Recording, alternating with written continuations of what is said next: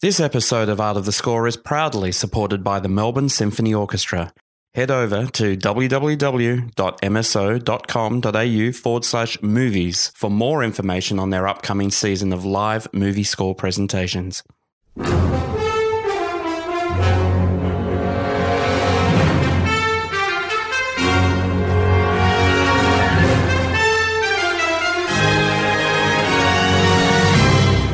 Welcome to Art of the Score, the podcast that explores, demystifies, and celebrates some of the greatest soundtracks of all time from the world of film, TV, and video games.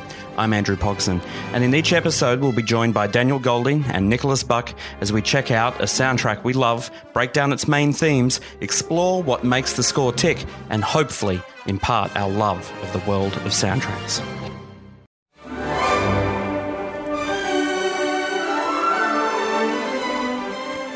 In episode 3, we explore another classic Spielberg and Williams collaboration with the score from the 1993 film Jurassic Park. We begin our journey back in time with a look at the key themes from the score, along with some of the new techniques that Williams was employing at that moment in his career. We'll also take a closer look at some of the lesser known cues, dissect some of the possible influence on this score, and analyse Jeff Goldblum's amazing chest hair. And joining me, as always, is composer, arranger, orchestrator, conductor, and the principal pianist of Art of the Score. It's Nicholas Buck. How are you doing? I'm great, guys. I'm feeling a little uh, naked because um, I just don't have as much chest hair as Jeff Goldblum. But I mean, like, uh, that's that's that's my problem, really. and our third partner in this uh, prehistoric expedition is writer, critic, composer, and university lecturer. It's Dan Golding. Welcome, Dan. How are you doing? I'm doing good. I'm keen to discover how life finds a way today. Oh, I'm loving we're right in there with the quotes right yep. off the bat. I love it. I love it. Uh, so we we're uh, you know checking out Jurassic Park in this uh, third episode of Art of the Score. Something that um, we're really looking forward to, and um, as you may have heard at the the top of the show. Uh, we're supported by the Melbourne Symphony Orchestra in this particular episode because they are doing Jurassic Park uh, this week. So head on over to their website and, and check it out. Should be a lot of fun. So we thought we'd look at some of these themes. Um, so, Dan, just to get right into it, what can you tell us about Jurassic Park? Uh, well, it's a really interesting film uh, for both Spielberg and Williams. Uh, it sits at a real articulation point for Spielberg's career, I think. So it's 1993. Spielberg released two films that year. Uh, one was Jurassic Park, and the other was, of course, Schindler's List. Uh, and I don't think you could get really two more dissimilar films in the Spielberg of. no, I, um, I, certainly don't think so. Yeah, and it's sort of, you know, uh, I think it, it, it, suggests the change that he was going through, where he'd done sort of popcorn flicks uh, previously and really made his name for them in the 70s and 80s. And then from, from this point onwards, he starts to go more down the Schindler's List route with, you know, films like Amistad, uh, Saving Private Ryan, AI, etc. Um, now it's an interesting film because it sort of looks backwards and forwards simultaneously. It's I think it's really self-consciously in this history of kind of special effects films. So in the 1920s, um, there was this film called uh, The Lost World, uh, based on the the Arthur Conan Doyle uh, short uh, the story, uh, 1925. That was um, that was a real sort of special effects, um, black and white monster movie, dinosaurs uh, fighting gorillas, and that, specifically uh, like stop motion, absolutely animation, stop motion animation. Yeah, really, really beautiful. Um, I mean, it looks kind of hokey today, but I, I think mm. it's fantastic. And the sort of special effects on that film were then tried to be outdone again by King Kong, in 1933. of course. Only yes. eight years later, um, where again we have a similar sort of dinosaur fight sequence. And so there's this sort of history, I think, um, that Jurassic Park plays into, and it has this reverence for this this sort of um, you know special effects blockbuster mode of spectacle um, sort like of film. That, that's what the audience is coming along to see. Mm, yeah, Dinosaurs, I think so. Yeah. yeah. and it's part of this part of this kind of tradition, um, and certainly Jurassic Park with its use of special effects was you know enormously game changing for for Hollywood. Um, but it also uh, goes into more contemporary styles of blockbusters. We've seen special effects emerge with films like uh, Star Wars and Close Encounters, of course. And so with Jurassic Park, you get, I don't know this this this broader thing that some film theorists have called the experience economy, and I mean this is a general, more general term as well, but you know films that are about providing an experience to an audience. So you don't just go to you know your your your cinematheque your multiplex and see the film and then leave again. You also leave with your special edition Jurassic Park uh, you know mug or like popcorn bucket or something like oh, that right. I get you. Yeah. Yep. And and Jurassic Park is is is you know it's, it's it's like a destination movie I suppose if you wanted to use that you know people go to see this movie and uh, I guess you know one of the broader ways that that fits in as well is that I mean it's a, a film about a theme park uh, the ride itself was planned and was being constructed while the film was being shot Yep. um, so you know there was a real sort of sense of of surety that this is what it was going to be Is this um, super meta though? That the film is about you know lots of merchandising and um, and Yeah. then this actual film is also about that. Yeah, I don't know. yeah It feels you- like there's a film within a film or a I don't know. No, absolutely. this this was hugely controversial at the time. Yeah, there's, right. There's that shot in the film about three quarters of the way through where it is a shot of all the Jurassic Park merchandise, Yeah, and it's the actual Jurassic Park, the film merchandise within the film. So it's product placement for itself.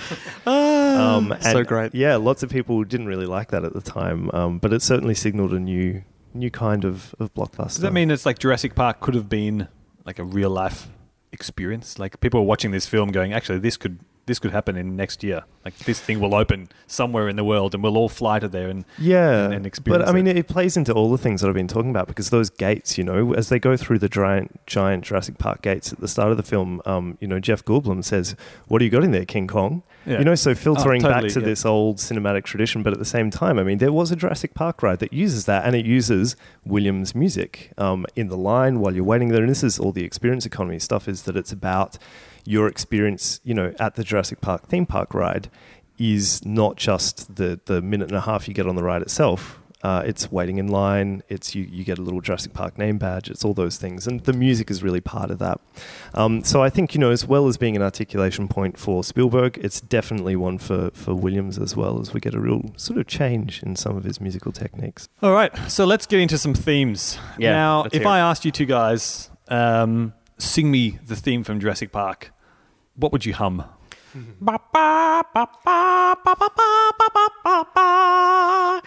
I don't know why I chose it so high. yeah, or yeah, on, yeah. on the kazoo, something or other, whatever instrument you're, you've got Yeah. there. Sorry. Uh, Dan, what would you hum? Uh, I'd, I'd, I'd do the other one, the da da da da da. It's Jurassic Park.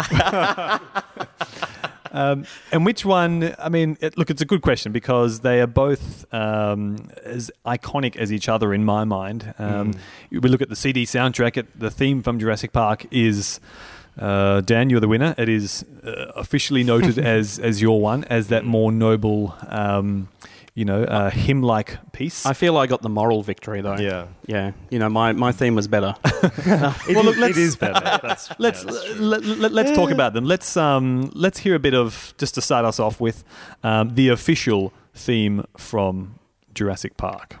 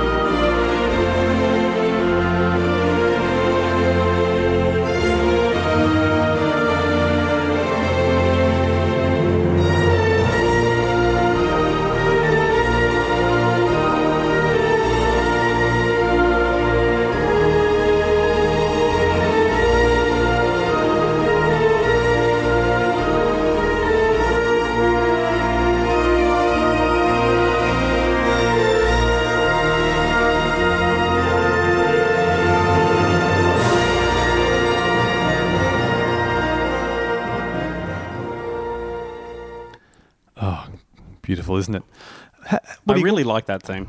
I It's nice, really isn't it? It's yeah. um, uh, I I think it's a really um, look. It's a very simple theme. Let's let's not beat around the bush. It has um, I think it's interesting because in my mind, it's um, it's the polar opposite of that other one. Let's call the other one the island theme for for argument's Okay. sake. Um, it's very it's very noble. It's very hymn like, and I think part of what makes it this sort of um, you know apart from its its stately tempo, um, its sort of grand. Uh, uh, illusion of grace about it is the, the structure of how the melody is presented. And it's presented in a very sort of verse chorus style presentation. You know, we, we begin with um, a very simple, you know, set of chords.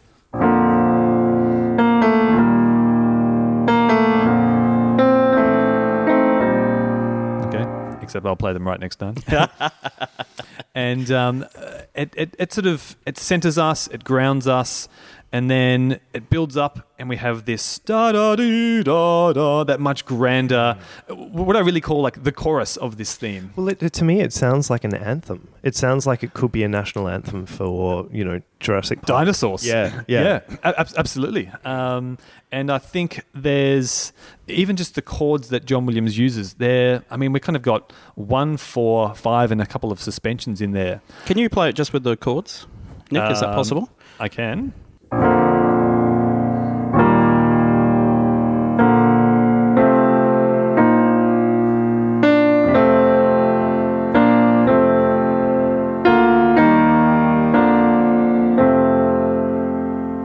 It's like Jurassic Park Sunday School. You know, they're, they're- yeah, you're, right. They are very anthemic, very noble, stately. There's no kind of dissonance or anything kind of. And it- it is untoward in there. constantly returning to home. You know, Yeah. it's uh, it's not moving anywhere, and I actually think that that's part of what makes it feel um, potentially like a sort of very stoic anthem. But in my mind, I actually think of it as a more of a religious.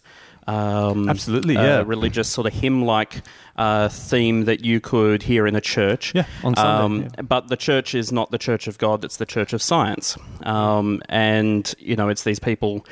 Uh, I mean, when's the first time the theme comes in? It's Uh, it comes in when they kind of get to, you know, they, they land in the helicopter, they hop in the jeeps, and then they pull up on that big expansive field and they see the big, um, uh, God, I should have studied, studied my dinosaurs before this episode. I think it's the. Brontosaurus, the huge one Yeah. with the big long neck. It's got a long neck You know, anyway, yeah, yeah. and they see it, and it's like, wow, the wonder of science. You know, we have actually created dinosaurs, and I think this theme speaks about that um, that reverence and yearning and for you know for us humans to create something special and we have. Isn't it magnificent? Oh my god aren't us humans amazing? You know thank you god. That that's also coincidentally that scene is the first Spielberg look, uh, or the Spielberg face of, of the film, where It I is, spoke yeah. about last week, where Spielberg has a, this reoccurring motif throughout all of his films, where we see the awe on the person's face before we see what they're looking at, and that's probably the most spectacular example through all of his films. but is- it's multiple Spielberg faces. yeah. They go through actually every member of the car, don't they? Or at least all of the main characters. yeah, because yeah. like and, and they're all waiting for it like the whole audience is waiting to see Mm. the first glimpse of a dinosaur Yeah. like in full Mm. and you know it's such he- a spectacular reveal too. I mean, and, and to, not to get too much back to those special effects, I, I remember as a kid seeing this in the cinema, and it is one of those rare occasions in cinema going life where uh, it took my breath away. You know, it's the first time I had seen something that looked real. You know, it, it, in my mind, it didn't look like it was. Uh, you, you can't see the seams, you can't see the stop motion, you can't see the uh, you know that it's fake, Mm. and it was really a breathtaking moment. I actually think that this theme is what helps sell that scene. Mm. Um, that you've got this sort of really majestic theme.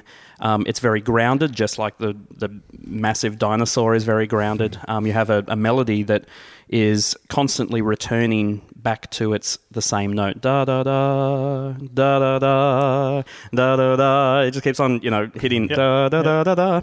But most of it is heading down.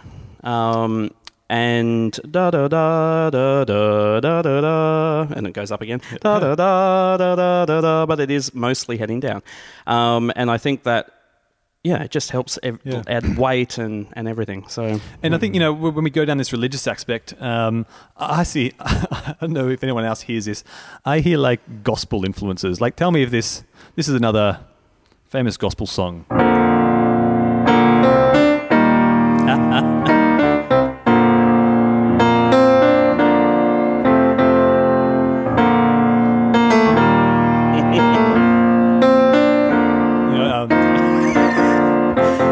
Love how you're mashing them up. You're mashing Uh, them yeah, up live. I'm butchering this, but um, I'm sure great. John Williams did not have it in that in, in his brain. Uh, but, but I, I hear a huge resemblance to Lean on Me for some reason. yeah. yeah, they're doing similar things. I can see yeah, that. they are. They are. And um, what's happening in the instrumentation there, Nick? That um, I know there's a, a chorus. Um, That's the other thing we haven't discussed. Yeah, there is, uh, which again really points to this theory of its um, religious, Yeah. um, yeah, underpinnings, like like the choir singing in church. Absolutely. Um, you know, there's a real sense of reverence a- about it. And maybe, yeah, that's that connection to, to God or whatever, or to the greater powers that are going here is like a connection back to 65 million years ago. And John Williams is, is sort of channeling that. Do you do you think it's? I mean, because I'm I'm pretty confident here, in my opinion, huh, um, that it's it's the it's the Church of Science. I I mean, they sort of refer to God. I mean, it's it's Jeff who sort of says Jeff Goldblum, who says what's his character's name again? Uh, Dr. Malcolm, Ian Malcolm. Yeah, Ian Malcolm. Um, how he points out that they're messing with nature, but it's not. There's. It's not really a God thing. It's more of a nature and a, you know, evolution and and so on. It's so the whole thing always feels like a very sciencey vibe, even though they could have very easily taken it into a you're playing God, and I guess they sort of do when they talk about creating and. Yeah, I mean, they're not quite so interested in that though. It's it's more like playing with forces that they don't understand. yeah, um, yeah. And I think that that's why um, this this theme is interesting because I think in some ways it can be used as both. It can be a sort of a god uh, religion asp- you know vibe to it. At least that's what it's it's um, harking back to, but. It's portrayed in a the majesty of nature rather than the majesty of God. If, if talking back to our, our first couple of episodes with you know the Ark, where it's the majesty of God very much, but this is the majesty of nature and, and in all of its sort of uh, glory and um, its uh, danger as well. Yep. Um, the other thing I, I find interesting is the presentation that we get right at the end of the film, where they're sort of sailing away in the uh, in the helicopter there. Um, the the performance of it there is completely different to when we first encounter it. No longer is it sort of grounded in these strong, you know, chords. Uh, there's a lot more ambiguity in the harmony, and I'll, I'll just play a bit on the piano here. I'm sure you recognise this bit. Have a listen. Almost, I think there's one chord here which is just a normal stock major chord. There's all all kinds of suspensions or seconds going on.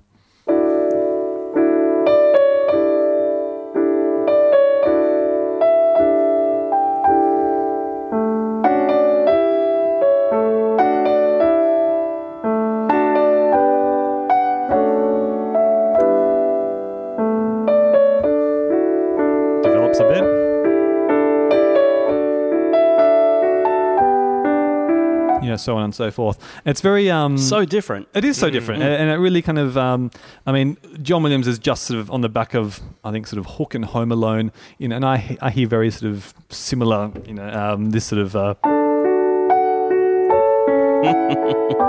Which is Home Yeah. Alone, of course. Yeah, yeah, um, and. Uh, you know, from from Hook, From there's, there's Hook, a- yeah. there's a sort of that light delicateness, um, and apart from these two performances, there's not a huge um, variety in how this theme is performed.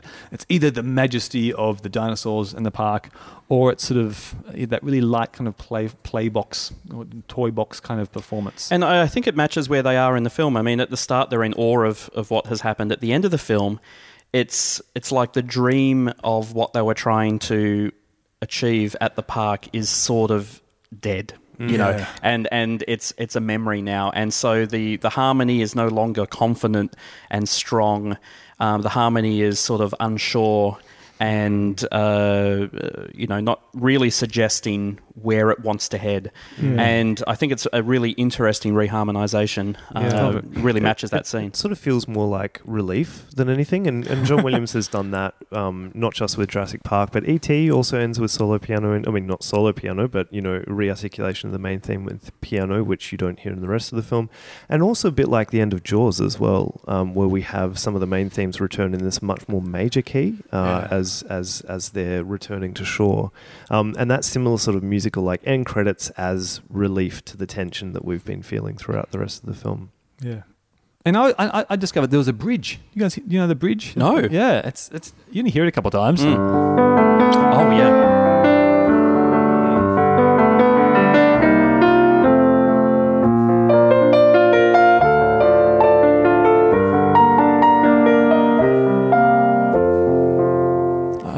It's I, so I- I can't even think where that comes in the film. Maybe, maybe it's just in the end credits. One of those little uh, John Williams Easter eggs that he just throws in.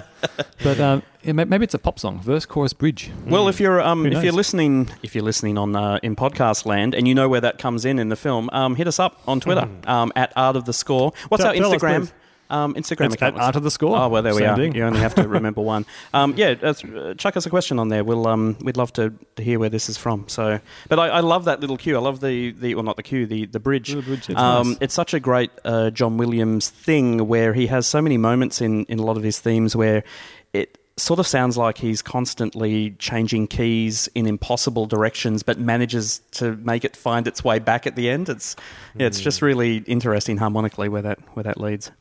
And the second theme, uh, I, I do agree with you, is probably better than the, the first. I certainly It, like it. it, a lot is my more. favourite Mm. compared to the other one. Yeah. Mm. Maybe we all just like a, a good trumpet, a good trumpet-led theme. yeah. Um, so look, let, let, let's by comparison, let's hear a bit of the um, the other one.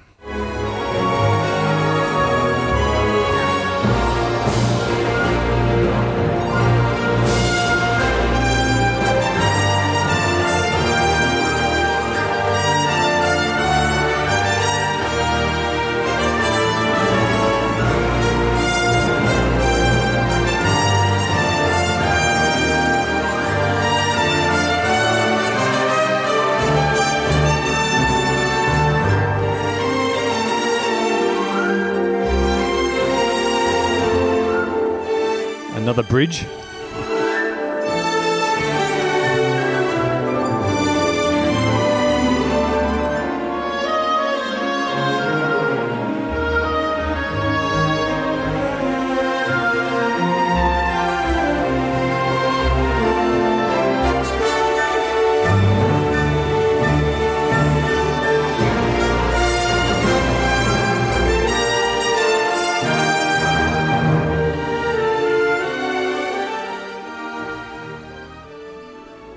Different, isn't it? Yeah. I mean, to me, this is this is like um, if that last theme was, you know, the the the what did you call it, Andrew? The sound of science. Yeah, I, get- the, the Church of the, the- Science. The Church of Science Mm. theme. This is like this is this is the theme park theme. This is the Totally. fun, the fantasy element. This is Disneyland for kids or people who just can't wait to see dinosaurs, dinosaurs and go on all the rides. And Mm. God, it's going to be great. We're going to make lots of money. Um, and it's know. going places. It's This going music places. is going somewhere. And this, from uh, my recollection anyway, of the actually several times now that I've been on the Jurassic Park ride, this is the music that they play in the line actually. So it does reinforce that. Um. That sort of That's analysis, that's market branding right yeah. there. yeah. but yeah, it's certainly it's it's certainly the adventure theme of the Mm. park. You know, Yep. it's it's full of excitement. Um, it's B flat major, just like Star Wars was. I mean, it starts with two opening fifths. I mean, you can't get any more sort of noble and heroic and Mm. adventure filled than that. Mm. Um, it's like sort of two leaps of Superman put together. Mm. um, and Yeah. yeah. it's it's it's it's the, the real fantasy element. And to, to reinforce what we've been saying about this sort of being, uh, I don't know, kind of hymn-like or anthem-like, there was something that I noticed in the in the bridge there that I'd, I'd like to compare with something else. Is um, that so? Three years later, uh, John Williams did some music for the Atlanta Olympics. Now he'd done some music Oh, yeah. for the Olympic. He's done a few. He's, yeah. he's done a few uh, sporting Mm, events. he has, yeah. But the the mode that we get into with the bridge uh, in the uh, this section, um, to me, I just well, here we go. I'll start with Jurassic Park, and then we'll move into Summon the Heroes from 1996 Atlanta Olympics.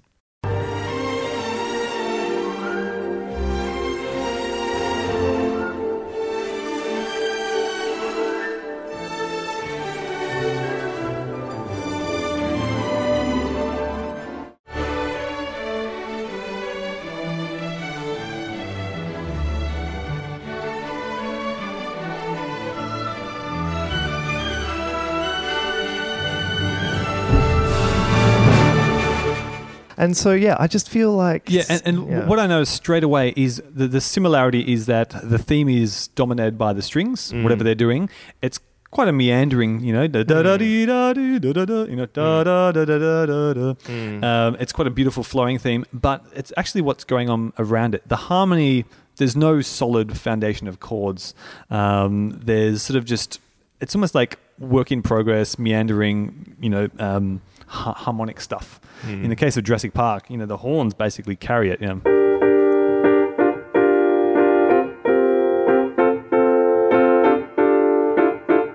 You know, they're sort of just, just on these sort of not quite centered. We're not sure where the harmony is fitting. clustered, Yeah, kind of yeah, Mm. high mid-range clusters um, that are kind of tonal, but they're certainly not identifiable major chords. Mm. And it just yeah, it's sort of it's holding holding music. We're sort Yeah. of on the journey, but we're not quite Yeah. we're not quite there yet. Mm. It's, it's really really nice technique. And one of the things I, I really like about this cue is that when I always love the imagery in, in John Williams' uh, writing, and you've got the, the main you know the main melody which we've just been talking about, but then there's all of the auxiliary stuff happening around it. So it's in the uh, uh, certainly with harps and uh, is it Glock and uh, Glockenspiel and and other things um, that in my mind is musical sunlight. Um, uh, twinkling off beautiful, Andrew. Yeah, thank you. Um, glinting off the you know the Jurassic Park sign. And you just play the beginning again. You can you can hear it all through there. There's all these little uh, twinkly um, Is it like the um when we see the Disney logo and that shooting star goes over the castle? there is. Uh, yeah. Is that kind of what this is the getting at? version of what it is?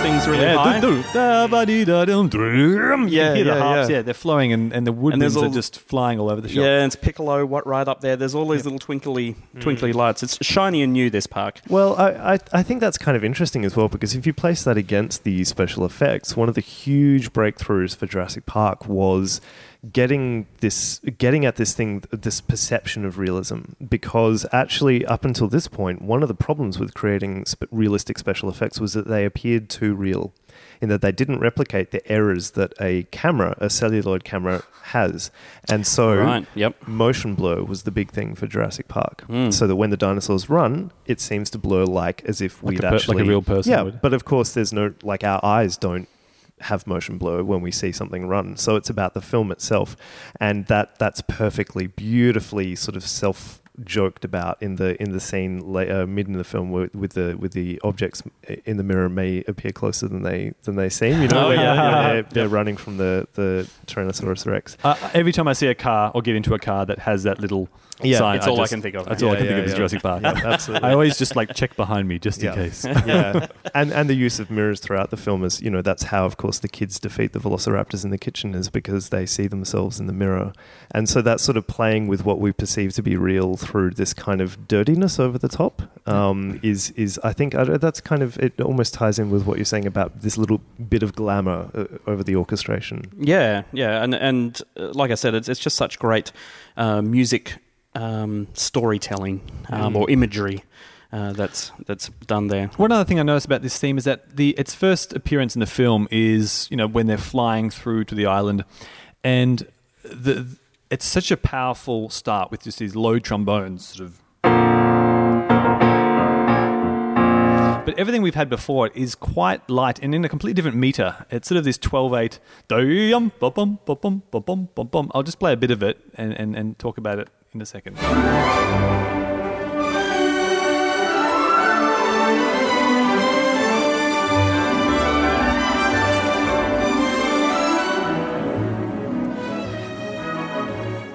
and to my ears, this has really kind of um, it's almost like sort of teddy bear's picnic. La da da da da da da da da da da dun. You know, we're going off on a journey. ya da da da da.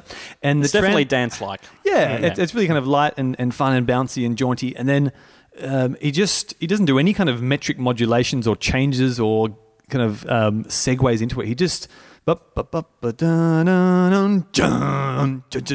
he just rips us right into something different, as if like we're in the helicopter and someone said, "Look," you know. Yeah. And I think we get that shot on someone's face, um, and it just shifts gears straight away. And it's really the impact. I remember every time I see that film. Oh, I just, yeah, here we go. We- We're into 4 4. The trombones have started. It's about to begin. Film students, There you go. It's te- textbook. Just change change moods. It works. Yeah. Um, As far as main theme goes, I mean that, that's pretty much it. Um, we've got a whole bunch of sub themes, uh, but yeah, I guess you'd call yeah, I guess you'd call them sub themes yeah, or, or, lesser, lesser mi- themes, minor themes. I don't the, the know. ones that aren't on the CD. yeah, yeah, sure. Um, but yeah, th- those two are the main. So the main w- w- ones. let, let, let's go through some of the other ones. Dan, do you want to? What's your favorite of the sub themes? Well, I do. I do really like what what's called the panic theme. uh, yeah, which is played in the, the, the sort of more suspenseful, even mysterious, not necessarily threatening moments. Um, but it sort of represents, I suppose, the things going wrong. Wrong. All right, let's. For those of you who aren't sure which bit we mean, this one.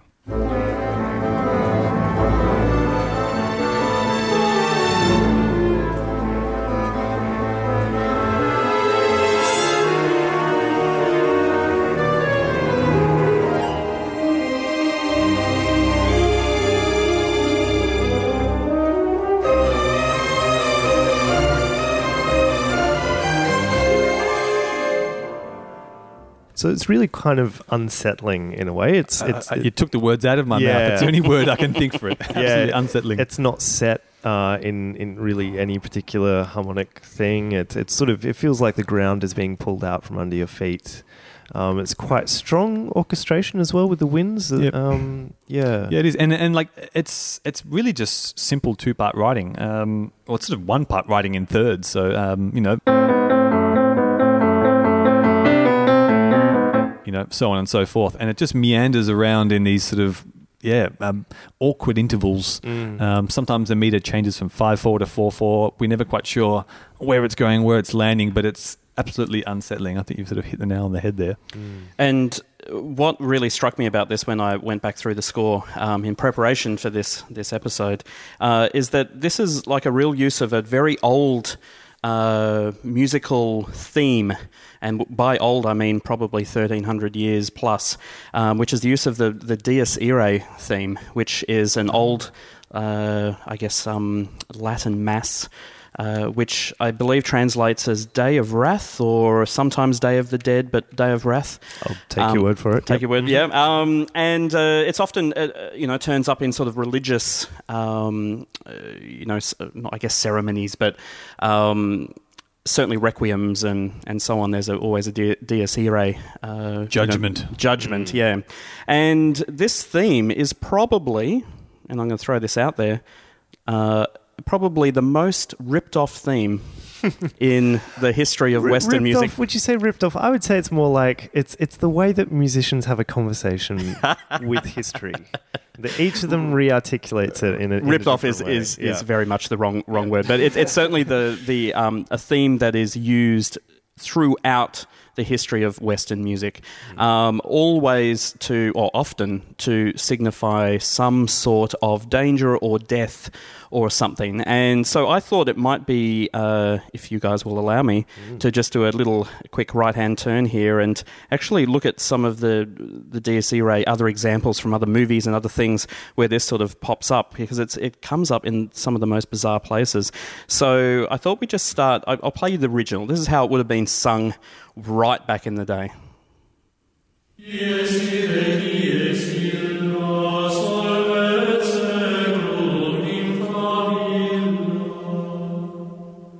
So we're really talking about the the opening um, statement in this, which is the one that most of the time the, the, the composers sort of uh, allude to. So it's this um, da da da da da da. yeah, sorry, sorry, Nick. Yeah, so it's that opening statement there. And this can be found throughout all sorts of things. I mean, we have, uh, it comes up in uh, very easy to identify in uh, the fifth movement of Symphonie Fantastique by Berlioz. Uh, just have a listen to this.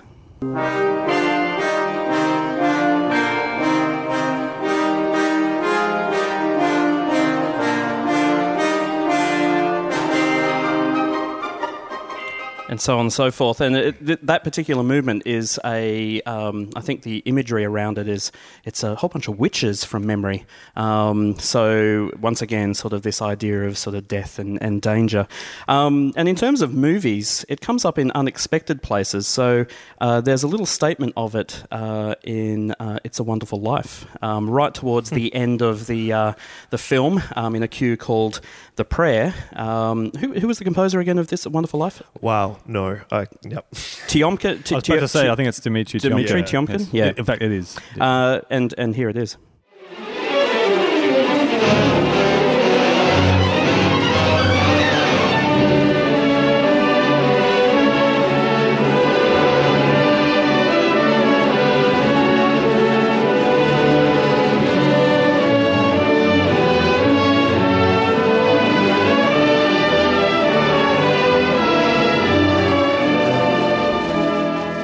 It's in the it's in the scene where he's on the bridge with Yeah. the, the snow and he's sort of yelling out. Um, I've never heard it with such beautiful, rich chords underneath, especially Yeah. that last little phrase. yeah, nice find. That's And uh, this is one that, that Dan reminded me about Mm. um, the opening of The Shining.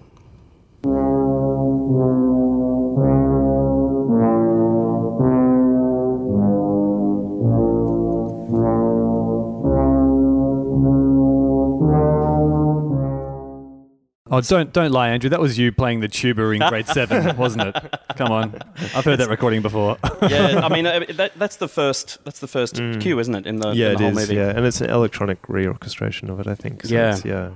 Um, and uh, I've got a bunch of other examples here where they only just use little snippets, which I guess is, is sort of what we're talking about with Mm. Jurassic Park, is um, only really using that opening The first four notes, Four isn't it? notes, yeah. Um, and here it is in uh, Sweeney Todd. And here comes the accompaniment uh, with just little excerpts. He kept a shop in London town Little excerpt there. of fancy clients and good renown. And what if none of their souls were saved? They went to their maker impeccably shaved. By Sweeney, by Sweeney Todd, the demon barber of Fleet Street. And then a little more overtly here. Swing your razor wide, Sweeney, hold it to the skies. Free And I realise that that's a little abstract. Uh, no, no, but I, it's- I've heard that piece so many times. I've never actually thought, oh yeah, it's a Dies Irae. There you Yeah, yeah, and of course, you know the the idea of Sweeney Todd is it's a you know, it's about sort of Demon demons barber. and uh, murdering and all sorts of bad things. So, um, and only because I just uh, these are some of my favourite scores. Uh, there's a couple of classic ones which, if you're not aware of these um, at home, these are really great ones too uh, that most people be uh, familiar with these. And uh, first one is from uh, the Lord of the Rings, and it actually comes up lots. Uh, but there's a particular um, sort of very overt time when, in the first film, when the hobbits are at uh, Weathertop and they're attacked by the uh, ring wraiths for the first time, and you uh, get once again that little Dies Irae excerpt.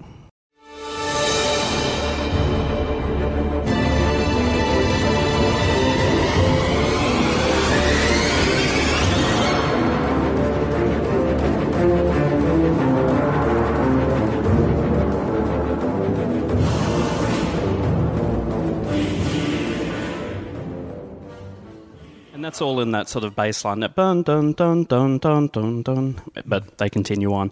Um, and likewise, it comes up in uh, Star Wars, in uh, A New Hope, uh, during the Burning Homestead.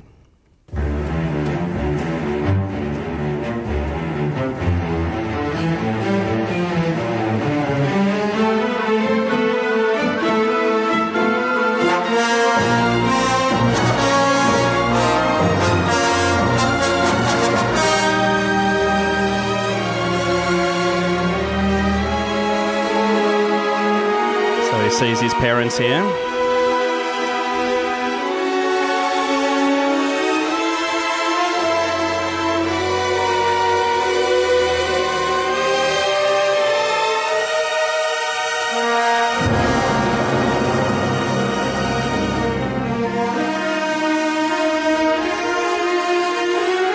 And the Irae is in the accompaniment here.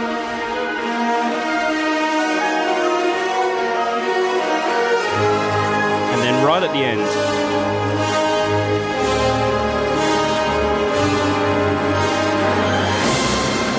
So it even finishes with a la da da da, but because it's in a, a different harmony, it doesn't really sound overtly like a Dies Irae. No, and it's also the, those sort of trombone bell-like tones. They don't start on on the downbeat, so it really it, it's disguised. I mean, maybe maybe he thought of putting it in. It could just be coincidental, but you're It absolutely sure. I mean, like it, I- it's there. I, I think it's definitely there. I think, yeah, I mean, it, it fits thematically with the film. That's the real fates turning moment of the first film. Yeah. Uh, And I've got one more funny example for you. One more, if you if you can um, stand one more. But it's uh, this uh, actually turns up in a Disney film, and I'm not counting Star Wars as a Disney film, uh, at least not in the context of Episode Four. Anyway, um, it comes up in The Lion King, uh, and it is when Scar says to the uh, um, to his little minions, uh, "Kill him." And we get a little um, statement of the Dies Irae theme. I'll show you that little excerpt. It's very short. Kill him.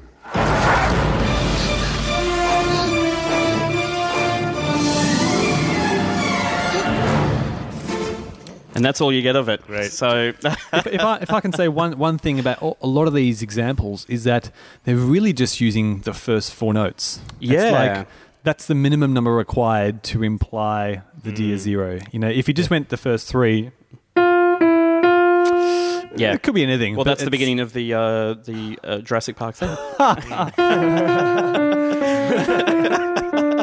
Yeah, well, we, we No, could, not re- we could redo this. But yeah, it's that fourth note that, Yeah. that really kind of, I guess, Mm. cements the path of that, that melody. Yeah. Interesting. So I think as well one of the really interesting things uh, that we can take from the panic theme as well, uh, just to end on, is that I think it opens up a new sort of mode of suspense musical writing that continues throughout later John Williams' work. So I've just prepared a few cues which I want to play for you uh, from starting with Jurassic Park, and then we'll go through some others just just to show you. It's not the Dies Irae thing, but it's more this use of woodwinds often or strings in a long continuous line, uh, sort of sinewy. Um, to, to give you suspense, I think, or uncertainty. So uh, here we go. Let's start with Jurassic Park. Now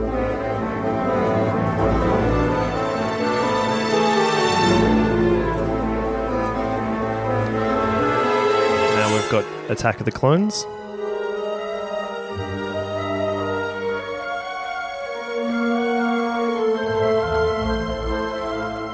We've got Chamber of Secrets, Harry Potter, uh, here.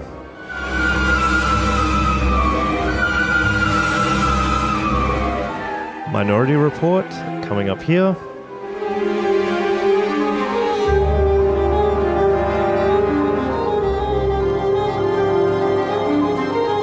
And then not Williams.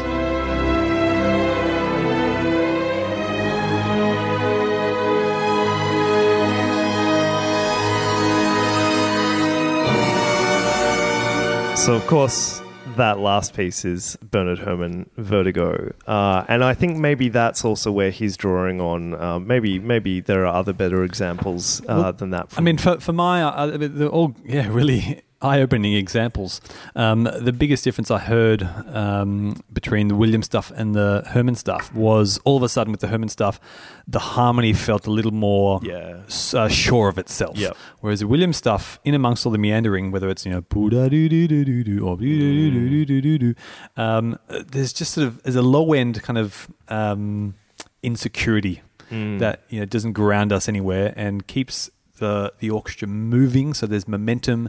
Um, there is kind of there's a direction. We just don't know what direction it is. Yeah. And I think that's that's really effective film film writing. yeah. And it, it obviously works for him. And and definitely, yeah. And I mean, it is also quite a particular period. Um, Attack of the Clones, Chamber of Secrets, and Minority Report are all early 2000s scores as well. So it's a bit of an echo of this, you know, uh, about a decade after from Williams in this kind of writing, I think. Yeah, sure, absolutely.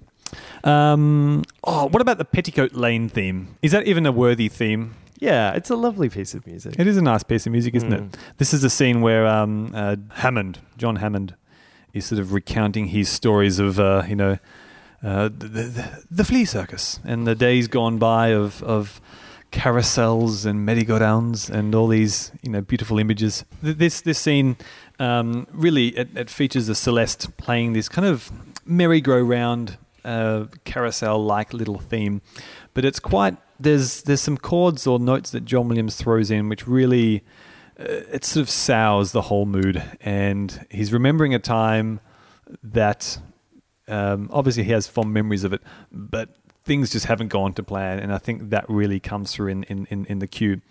And I'm gonna I'm gonna play a few things after it, um, which. Uh, other uses, I guess, of John Williams' um, Celeste writing in and around this. So there's some stuff from Hook, Home Alone, and you really feel that there's there's a similar vibe, um, and we'll we'll talk about it at, at the end.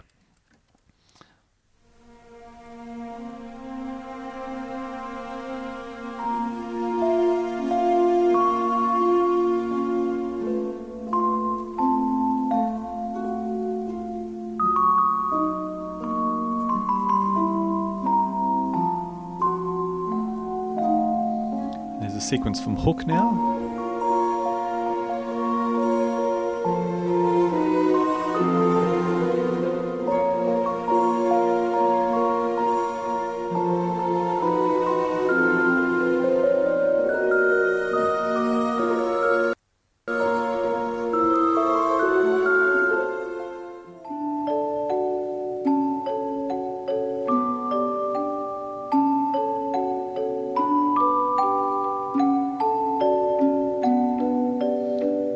Course, Home Alone. And this one, of course, needs no introduction.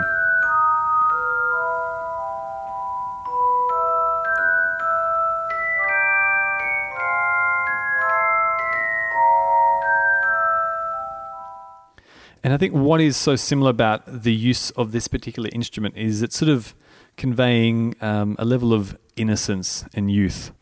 Um, and it could be as much as that, that the Celeste instrument itself just sounds like um, a kid's toy. It sounds like a, a little tiny instrument that a, that a child would have.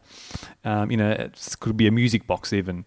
And I think that, that link to the to the past or to a you know a time a time gone gone by, whether it's a magical mystery thing in the Harry Potter, you know, they're all kids there, or Home Alone, you know, it's the sound of Kevin by himself.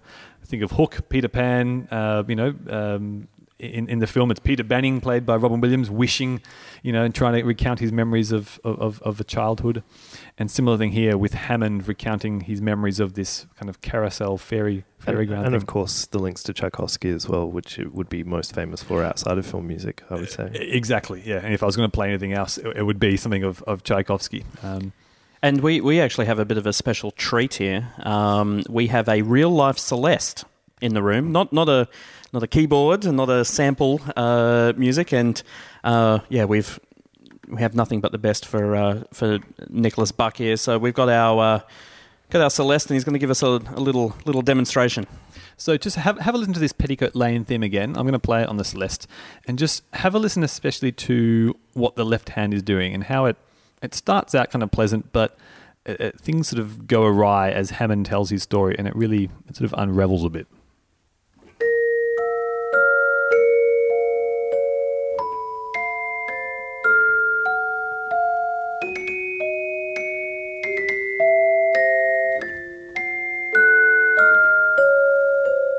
So far, so good.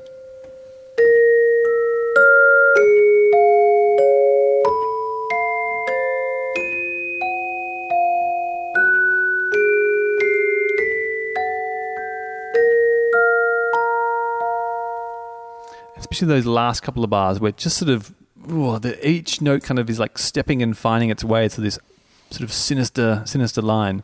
Um, it's mixing the childlike element of the music box with some dissonance that really just makes it makes it kind of unnerving in this particular scene. And think of how many horror films have used Yeah. a similar type instrument. You know, like a kid's toy box sitting in the corner playing this kind of creepy melody. Um, I can't think of any examples it- off the top of my head. Yeah, but or e- even in uh, the Dollars trilogy, uh, the second one, uh, for a few dollars more, the Yep. bad guy is Yeah. signified by a, a music box that he carries with him. Shall we move on, Nick? Yeah, let's let's move on. I think look one of the other big themes, or not really big themes, but um, I say big because I know uh, Spielberg mentions it in the liner notes, even of Jurassic Park, as one of his favorite moments, and that's the um, what he dubs the music of the Brachiosaurus. Um, but I've got a bone to pick with Spielberg and Williams when they made this CD. Uh, in that the music which I'm about to play, um, which is very famous and beautiful, is not for the Brachiosaurus at all. It's for the Triceratops. And it's for that scene early on in the film, after they've got to the park, where they come across this poor, sick Triceratops. And, you know, this is, one of those moments where John Williams just decides, I'm just going to bring out a really glorious theme, which possibly is even more interesting and nice than the main Jurassic Park theme. Whoa. Uh, look, it is. I think it's, look, I, I- I think it's beautiful. So I'm, I'm going to play a bit of it here.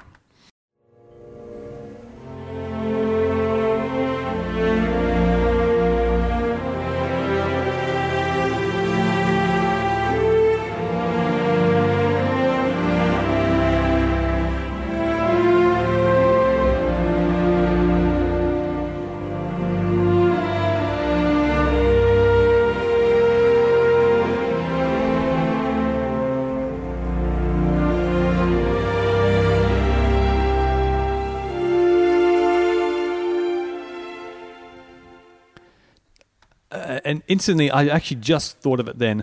I hear so much of Saving Private Ryan. Oh, yeah. Um, Yeah, yeah, yeah. Um,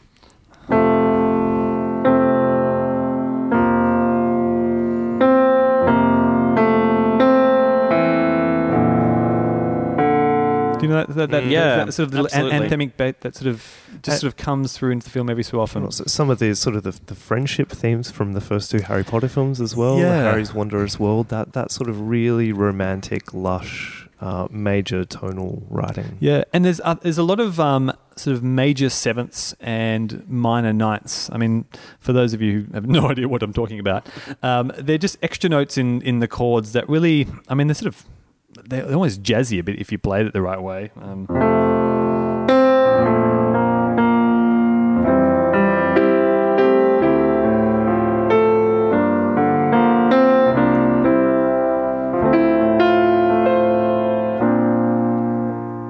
You know, there's yeah, there's just a sort of a language there which is very, it sort of smacks of Americana a bit Yeah. as well. You know, maybe some Copland. I'm in a classy restaurant in the 80s. That's what I'm hearing there. Yeah, yeah. yeah. um, I mean, why why that music for a sick Triceratops? I don't know, um, but it's certainly it's very imploring and it makes us really feel. You know, that's this is not a scary dinosaur here, people. This is a nice. We really are emphatic and, and, and caring for this poor little sick guy. Do you guys know why the Triceratops is sick? Uh, oh, wait a minute. Okay, I didn't know this. th- this, I think this is a bit of a. I've read it's a bit of a. It's not a red herring, but there's. It's never explained because they say, "Oh, he ate the berries," and then one of the characters. Can I guess? Because Okay, I. I only watched I only watched the movie yesterday, and it's only because you've asked the question. I'm now going to. I didn't think about it at the time. Uh, is it because there's a part in the film which I totally missed as a kid, where they mention that they've engineered the dinosaurs to not have uh, some kind of chromosome lysine or enzyme lysine something? enzyme creating ability, and that they have to feed the the dinosaurs that enzyme for them to be able to survive. Is the idea that this dinosaur has not had that enzyme? Is that what it is? That's a fantastic theory. The actual real reason um, is much more simple in that um, they said oh, that eats the berries, but and then someone says no, no, th- they don't eat those berries. What they do though, they apparently eat these rocks. And the rocks had been near the berries, and it got sick. And it was all explained in some deleted scene. Oh, and it's as simple right. and stupid as that. But you know, it gives them time to be distracted and get out of the jeeps, so that the storm can come, and later, you know, it's like a plot device. Can Yeah, make right. sure they're trapped on the ride. It also allows them to use a, a practical effect. Yes, absolutely. I mean, that's the beautiful thing about the first Jurassic Park film is the combination of those puppets uh, and animatronics with the uh, the digital effects. It just works so well. Mm. Um, and I think I think that probably the final theme or motive in this film is the music for Newman. Sorry, Dennis. uh, Wayne Knight's character, the cunning, uh, s- slightly overweight, shall we say, or very overweight uh, computer programmer who He's playing Newman. He's, he's playing Newman, Yeah, yeah. basically, I mean, it's, it's perfect typecasting.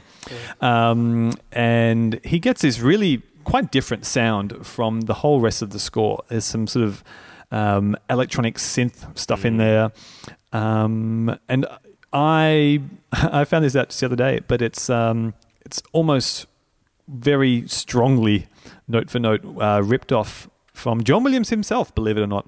Um, just a few years earlier, he's uh, scored to Oliver Stone's JFK. Um, some of the sort of the music for what they call the conspirators in that film uh, is really similar, and I think you guys, if you haven't heard this comparison, you're in for a shock. Check it out.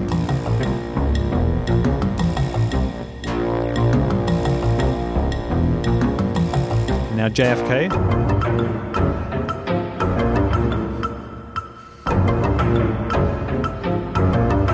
Jurassic Park.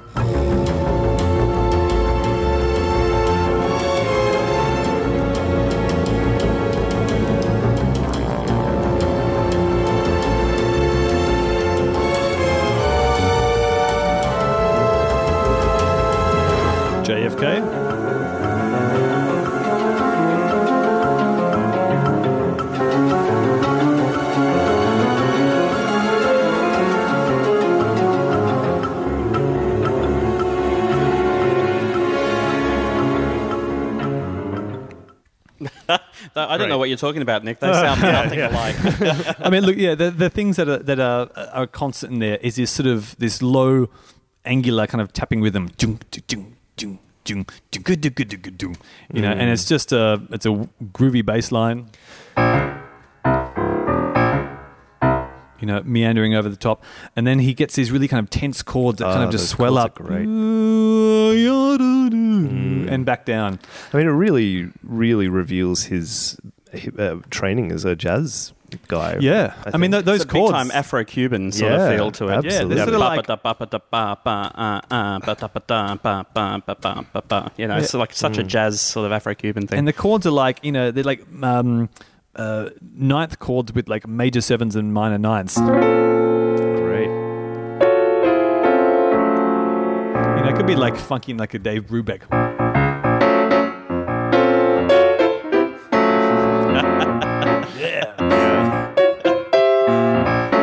Know, who, who knows? And I'm sure John Williams probably riffed on that as a, as a kid grooving up in the clubs of I New mean, York or that, something. But That, that first chord that you played, uh, that's uh, James Bond, the final.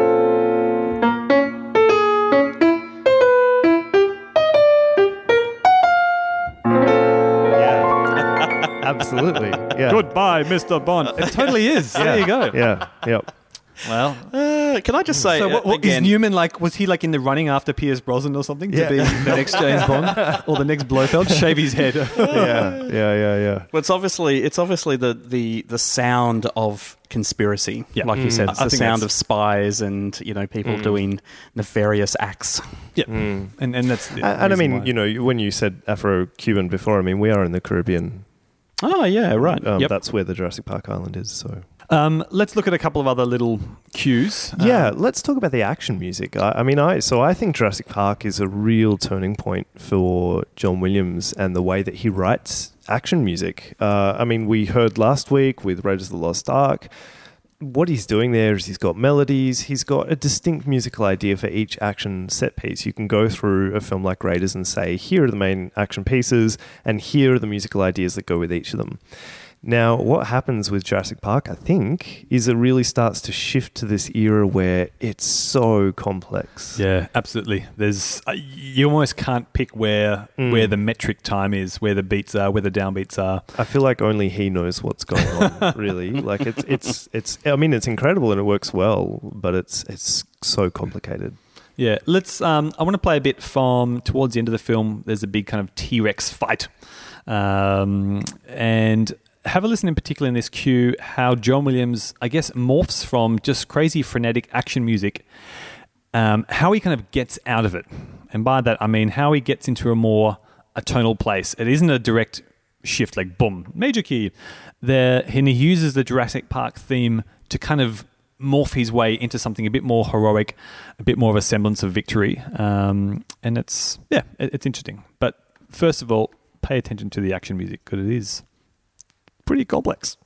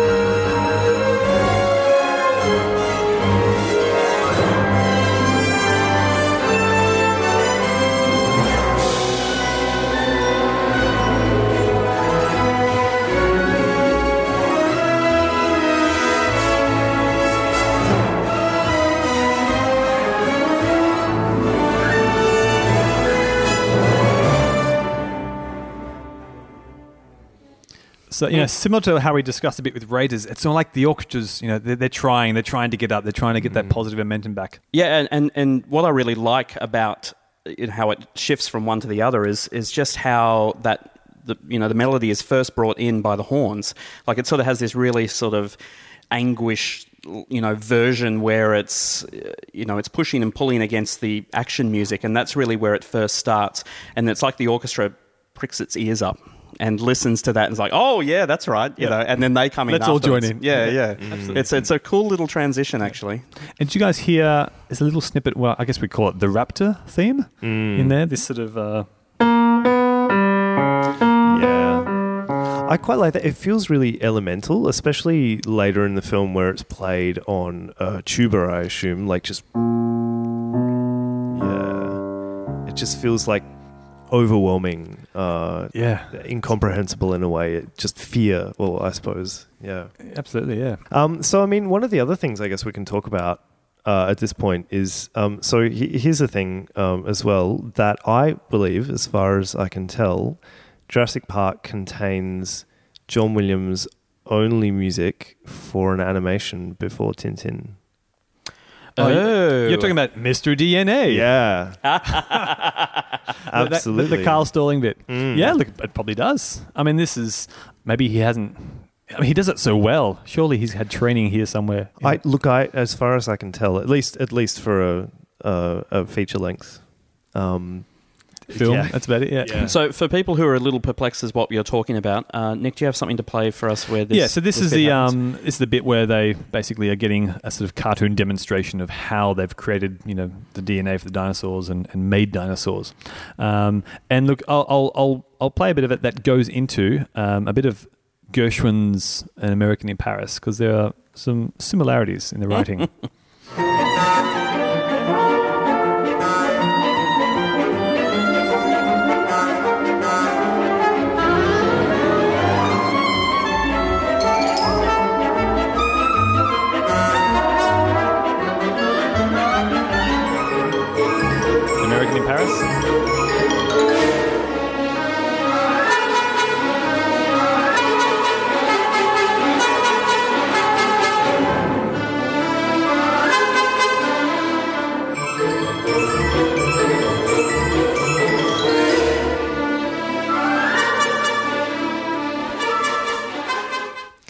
It's interesting. Is I mean, I lo- those are almost some of my most favorite bits from John Williams scores. Is where he's allowed to do something a bit weird, like crazy. yeah, like the the Cantina Band, or you know anything like that, where it's sort of just quite different from the rest of the tonal palette of the film. And each time it's, uh, at least in those two examples, it's music that is coming from the film. Um, is that called source music? Is that the correct yeah, term yeah, for it? or, or diegetic? Yeah, Uh, where the you know the music is coming from the you know from inside the world uh, the world of uh, the movie.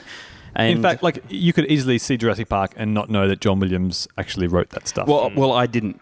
So you guys are actually uh, showing me this for the first time because I, you know, I watched it and I thought to myself, I remember thinking this, uh, I, w- you know, surely John Williams didn't write that. I wonder who did. they've just And- used, or they've just used some stock Carl Yeah, Stalling yeah. Looney Tunes music totally. or something. From, from and the- uh, I had no idea. That's really cool. Such a cool little piece, though. I'd Yeah. love, I'd love to have a concert version of that piece. Yeah. That'd be great.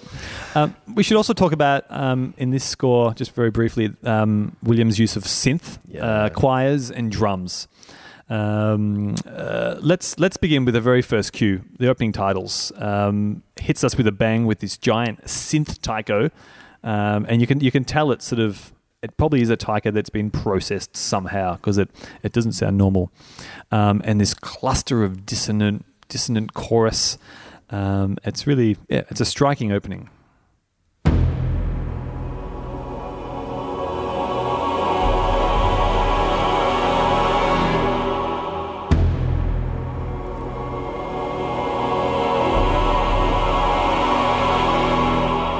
Also the flute here.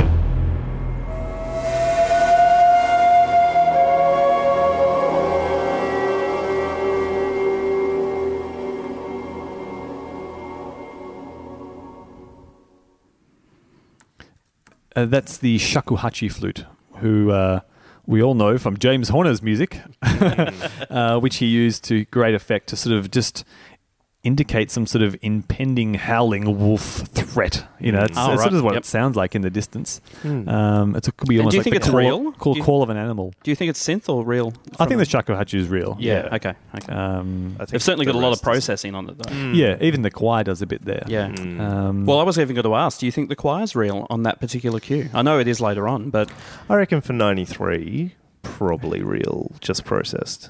Yeah, because it just sounds so unnatural. I mean, yeah, obviously it's supposed to be a choir, but Yeah.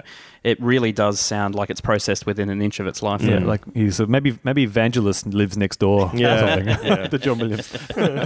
um, let's also listen to the. There's a cue called the Jurassic Park Gate, which is Dan touched on it before. You know the big giant doors that we think King Kong might be in. Mm. Um, and going Afro-Cuban again, John Williams he pulls out instruments like uh, the djembe, the surdo, which is like a Brazilian bass drum.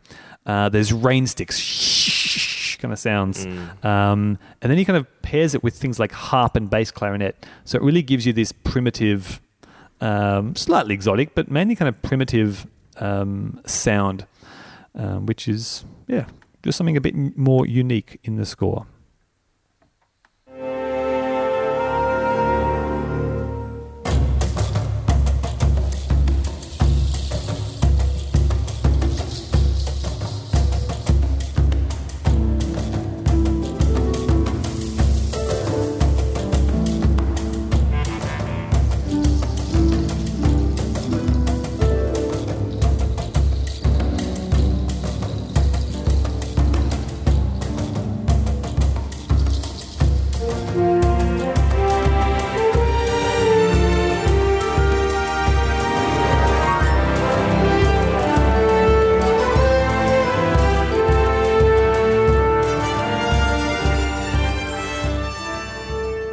I'm having flashbacks here to any game from the 1990s that had like you looking after tribes or something like that, uh, like Age of Age Empires. of- I- I was about to say Age of like Empires, that sort yep. of thing. Absolutely, that's the sound that they went for in all of those. Yeah, just without the Jurassic Park theme on top. Yeah. and I love how it comes in with a bit of swagger. Mm. It's sort of it's it's not the Yeah. the huge noble performance on the trumpets. Mm. It's yeah, it's, it's sort of the horns are getting into it a bit. It's not in a uh, different time signature, really, is it? Uh, no, it's, It's all like, it's all different written groupings. In, yeah, it's all written in kind of four four. It's yeah, just, which is um, why the me- melody works when it comes in, um, whereas the the backing is sort of uh, combinations instead of you know twos and fours. Yeah. it's lots of threes and then little twos. Yeah, so it's one, two, three, one, two, three, one, two, one, two, three. Yeah, and- and he puts uh, all the the uh. extra kind of you know miscellaneous percussion instruments, yeah, on on odd particular beats just to throw Yeah. us a bit. Yeah, it's, yeah. it's really kind of cool. So it's sort of really helps to, uh, you know, sell that you were in another place because it doesn't feel like it's you know like the march of uh, you know the the Jurassic Park theme, no, or at least the theme I like. Um, but you know, it allows that theme to come in and it to sort of still feel like it's in the same place. Mm. Um, yeah, it's cool. now do you guys know what the vibra slap is? Is it Oh, the, yeah. uh, the, the you use it in reggae music that goes like that? Uh, Yeah. Yeah, no, th- this is it, it, what it looks like is like a block of wood that has a little.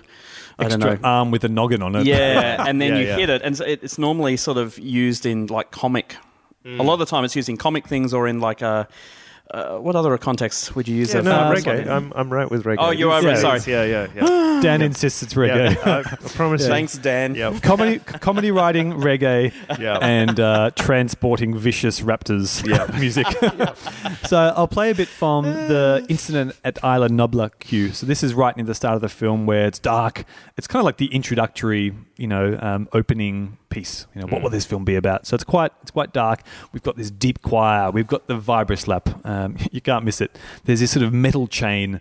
Uh, there's guiro. Um, again, these sort of uh, more exotic, primitive uh, instruments. And I guess in one way, maybe he's appropriating the music of that particular island. You know, it could Mm. be yeah, somewhere in the Caribbean, like you said. Um, and there are some deep synth pads. I know I've sort of got the score for this because I'm conducting it in a few weeks, and just this low pulsing gung gung gung gung gung thing, which you can't kind of hear, but you can certainly certainly feel it. Have a have, have a listen.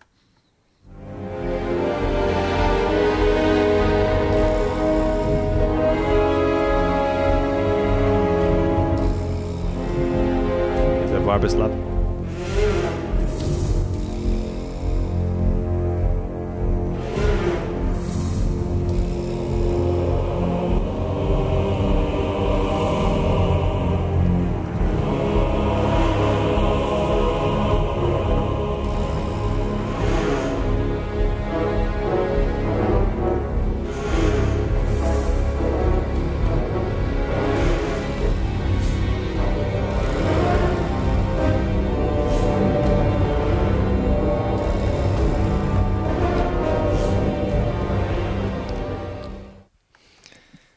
to me, like that chain is like it's like a game. Uh, sorry, like a, a a gameskeeper guy sort of Yeah. waiting at the entrance of that. Um, it's like his leash. It's like he's using a giant metal chain Mm-hmm. to tame this wild beast. You know, we'd go out, we get a little little rubber collar or a little you know um, cloth collar for our dog. This guy's waiting there with his shotgun and a giant metal sheet, a chain. He's he's dragging on the floor. Mm. Come on, And it's that vibroslap that is represents the the animal because it's a, like a hiss or like a rattlesnake sort of. Yeah, it's almost like a at of- standoff between the two, the Yeah. gamekeeper and the and the animal, and Yeah. and you can feel like the sense of anticipation with all these dum ba ba ba ba bum bum. Yeah, you know, it's real kind of like preparation music Mm. that John Williams loves to do. So I, I have a theory about this uh, particular sound that John Williams has created here that I think is is, is kind of interesting and, and maybe maybe a good way to end our discussion of Jurassic Park. I don't know. It depends on whether you buy it or not. Um, where I'm I open. think I have an open heart. Yeah. All right. All right. All right. Try this out. So I think this kind of sound is resurrected three years later and becomes kind of the defining sound of another particular composer for this part of his career.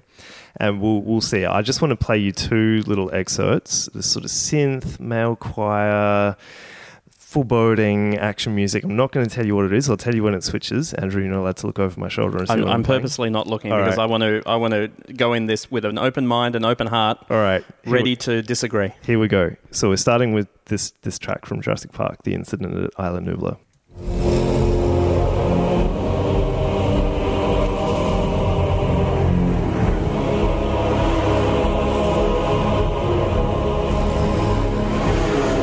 Go. Next piece.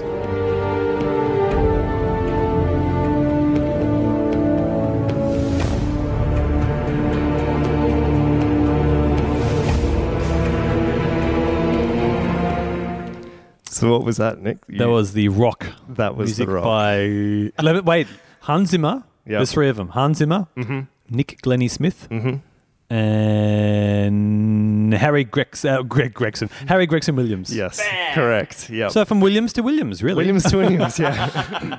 but I, I- I just, you know, whenever I hear this in Jurassic Park, I always hear the echo of it later with with, With the, The rock. Rock. Yeah, that sort of really masculine anticipation of a of a s- kind of a synthy or altered choir with some synths uh, and some brass in there. Well, Hans Zimmer has said he loves John Williams, even though he writes nothing like him. I mean, No. he has expressed his admiration several times. So maybe you- this is it. Are you suggesting, Dan, that the reason why we have Hans Zimmer is because of John Williams or because Ah. of Jurassic Park? Look, I'm, I'm, I mean, Hans Zimmer had had a few scores in his own right by this point, so I, I could hardly claim cause and effect. But I think he's maybe taking some inspiration of this particular synth mode that, that Williams is pushing for here. It's certainly, at least out of the, the scores up until that point with John Mm. Williams, is it a score that has more synth than normal? Is, are there any other scores before this time with John Williams that, you know, had just as much synth going on? I don't think so. I don't think so. I mean, like even even so, like I don't think you'd hear Jurassic Park and really say, "God, there's a heaps of synth in that." No, You know, it's true. um, It's it's- they're pretty subtle uses, um, and maybe only because we're analyzing it, we hear it. Mm. There's Um, a there's a couple of lines of synth in Return of the Jedi. Uh, What? Yeah, and and that's about it. How dare you? Um, uh, yeah, yeah. There's uh, one right at the start where we first encounter C-3PO and R2D2, uh, and then there's uh, also in Empire as well. There's a Moog when Luke and Vader fight. Wow, in- that wasn't the there cave. a um, was a oh, it was a Rhodes. In, it was a in road. Raiders. Yeah, yeah, yeah, for like four notes. Yeah. um, but I mean, that's you know, his engagement with synth writing is minimal. That's so, true. That's So true. I, it's just I think in, in comparison. I mean, you know, JFK clearly we saw before had Yeah, a I fair think I think the Dennis, you know, um, Mm. um, material is probably the the synthiest Yeah. of all of it, and really really Yeah, stands stands apart. And other times it's just augmenting what's already naturally there Mm. in an organic way. Mm. So I think what I mean, it's interesting. The score has a lot of everything. It has incredibly dense action music, has some synth writing, some choir. It has some hymns. Um, it's it's it has some animation, some cartoon writing, some jazz. Yeah, I I, mean, didn't, I didn't go into this podcast expecting that list. Yeah, yep. but we found it. Um, and guys, I actually, I actually think that brings us to the end.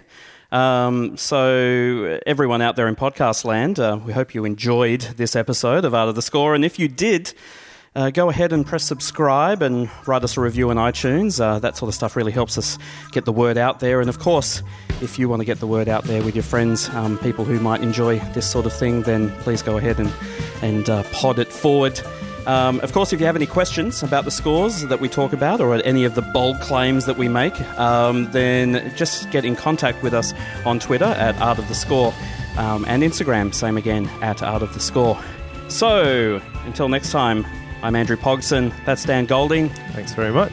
and he's Nicholas Buc, Life finds a way. and this was Art of the Score.